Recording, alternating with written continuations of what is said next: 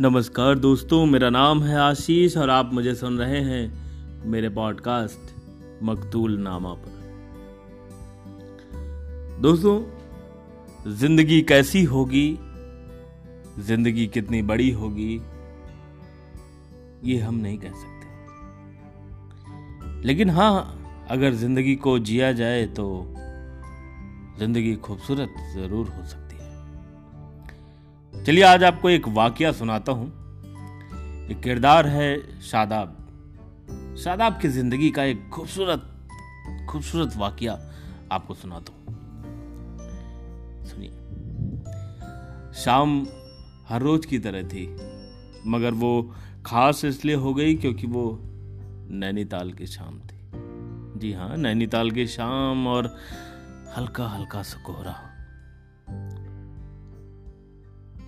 नैना झील का किनारा, हाथ में चाय और एक हल्की हल्की, भीनी भीनी सी सर्दी। जो आपको महसूस तो हो रही है, लेकिन तकलीफ़ बिल्कुल नहीं दे रही है। ऐसी सर्दी में सादा, सादाब ने पहली बार ज़िंदगी को इतना खूबसूरत देखा था।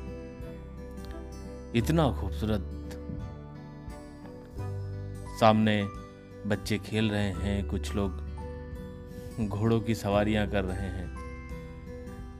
लोग चाय की चुस्कियाँ ले रहे हैं। सबके अपने अपने किस्से हैं। सबकी अपनी अपनी कहानियाँ हैं।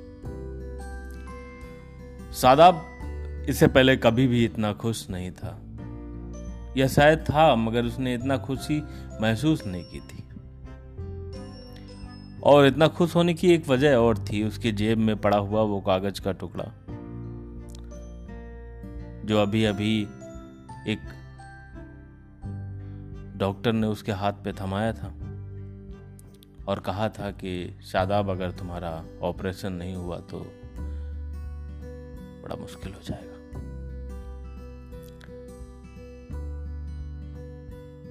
वो कागज़ का टुकड़ा जेब में रख करके शादाब अगली ट्रेन पकड़ के नैनीताल आ गया था। यूँ तो बरेली से नैनीताल का रास्ता कोई खास लंबा नहीं है। लेकिन अगर आप शादाब होते तो आप महसूस कर पाते। चाय की चुस्की लेते हुए शादाब के कान में एक बड़ी ही प्यारी सी धुन गूंज रही थी। ज़िंदगी कैसी है पहेली हाय। कभी तो हंसाए, कभी ये रुलाए। शादाब को आज पहली बार उस कागज़ के टुकड़े पर प्यार आ रहा था। मानो वो शुक्रिया कहना चाह रहा हो उस कागज़ के टुकड़े को, जिसने ज़िंदगी को एक बार जीने का, जीने की वजह दे दी। शादाब नैनीताल में था। इस बात की खबर उसके वालिद और उसकी वालिदा को बिल्कुल भी नहीं था। यहाँ तक कि बड़े भाई रिजवान को भी नहीं थी। वो लोग तो ये समझ रहे थे कि शायद किसी दोस्त के यहाँ गया होगा। ये मेडिकल चेकअप भी तो उसने छुपा कर ही किया था। पिछले कई दिनों से दर्द रहता था छाती में। सांस लेने में भी दिक्कत थी। ऑपरेशन का खर्चा इतना है कि अगर शादाब आपका घर और उसके वालिद की वो छोटी सी दुकान चूड़ियों की वो भी बिक जाए तो तो भी कम पड़ेंगे पैसे। लेकिन इस शाम में तो ऐसा लग रहा था कि मानो पैसों की ज़रूरत ही नहीं है। सादाब का दिल बार बार कह रहा था कि कौन कम वक्त कह के गया है कि पैसों, जीने के लिए पैसों की ज़रूरत होती है? कौन? ज़िंदगी इतनी खूबसूरत है। देखो ना, कितनी खूबसूरत है ज़िंदगी। वाह।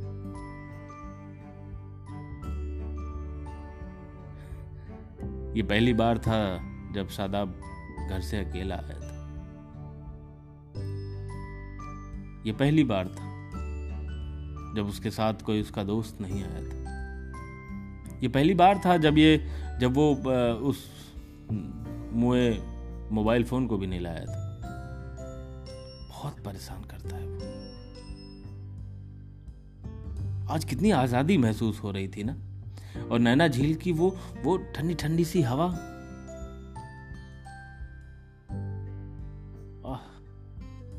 लग रहा था कि मानो ज़िंदगी यहीं ठहर जाए तो कोई कम नहीं। हल्का हल्का सा कोहरा।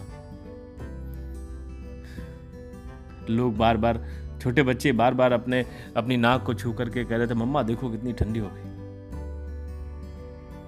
चाय वाला कह रहा था, अरे भाई साहब तो कुछ भी नहीं। सर्दियाँ तो अब होंगी। पिछले साल सर्दियाँ कम हुई थी। इस बार बर्फ़ पड़ेगी, पक्का।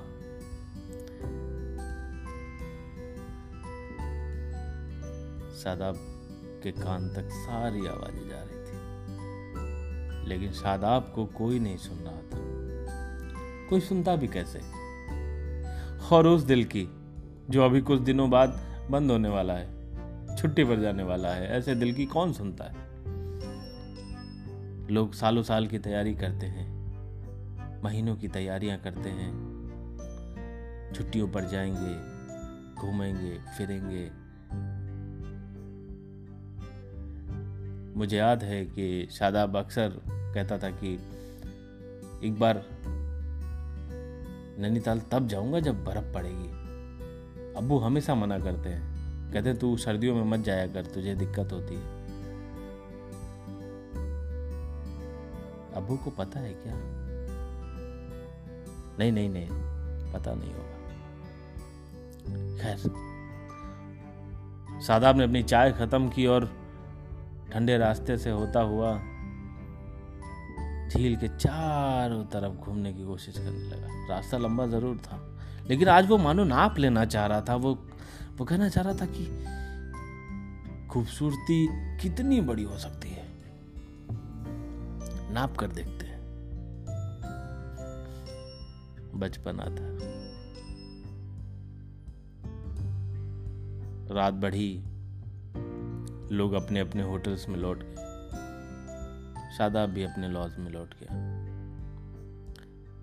उस रात उसे नींद नहीं आ रही थी। बार बार अम्मी का ख्याल आ रहा था। बार बार अब्बू के वो शब्द गूंज रहे थे कि मेरा सादाब जल्दी से बड़ा हो जाए और मेरा हाथ पटाना शुरू कर दे। सादाब तो बहुत बड़ा हो गया। भला पंद्रह साल की उम्र में कोई मौत की बातें करता है क्या?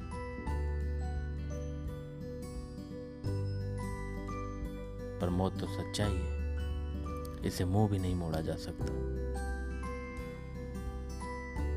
रात कटी, सुबह हुई। शादाब बस पकड़ के बरेली वापस आ गया। घर में सब पूछ रहे थे, कहाँ गए थे? क्या हुआ? किसी दोस्त के घर गए थे, बताया क्यों नहीं, फ़ोन क्यों नहीं लेके गए? डांट भी पड़ी। सादाब कुछ नहीं कर रहा था। चुपचाप अपने बिस्तर पर बैठा, कुछ सोच रहा था, कुछ लिख रहा था।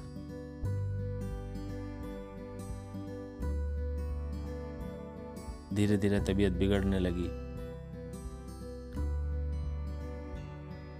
घर वाले इलाज के लिए दौड़ते रहे, कई बार शादाब ने छुपाया अपने आप को। लेकिन बहुत देर हो चुकी थी। बहुत देर।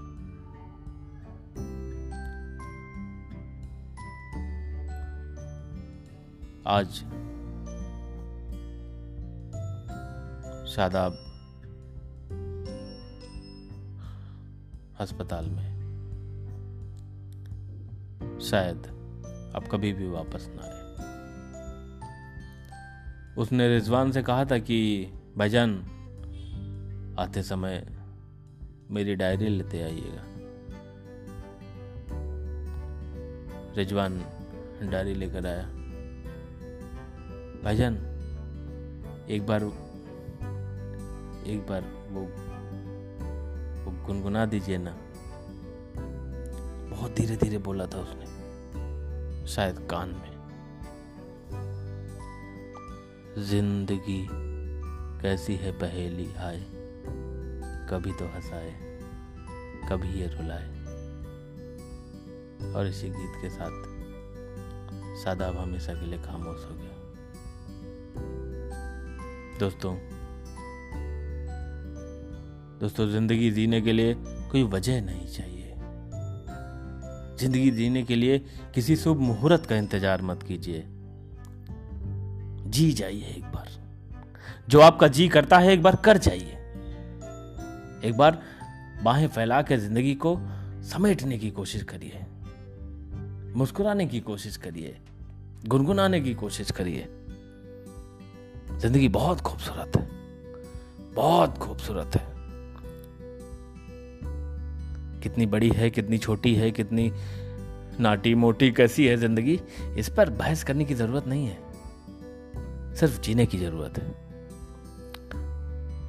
वादा करिए कि आप ज़िंदगी को ज़िंदा दिली से जिएँगे।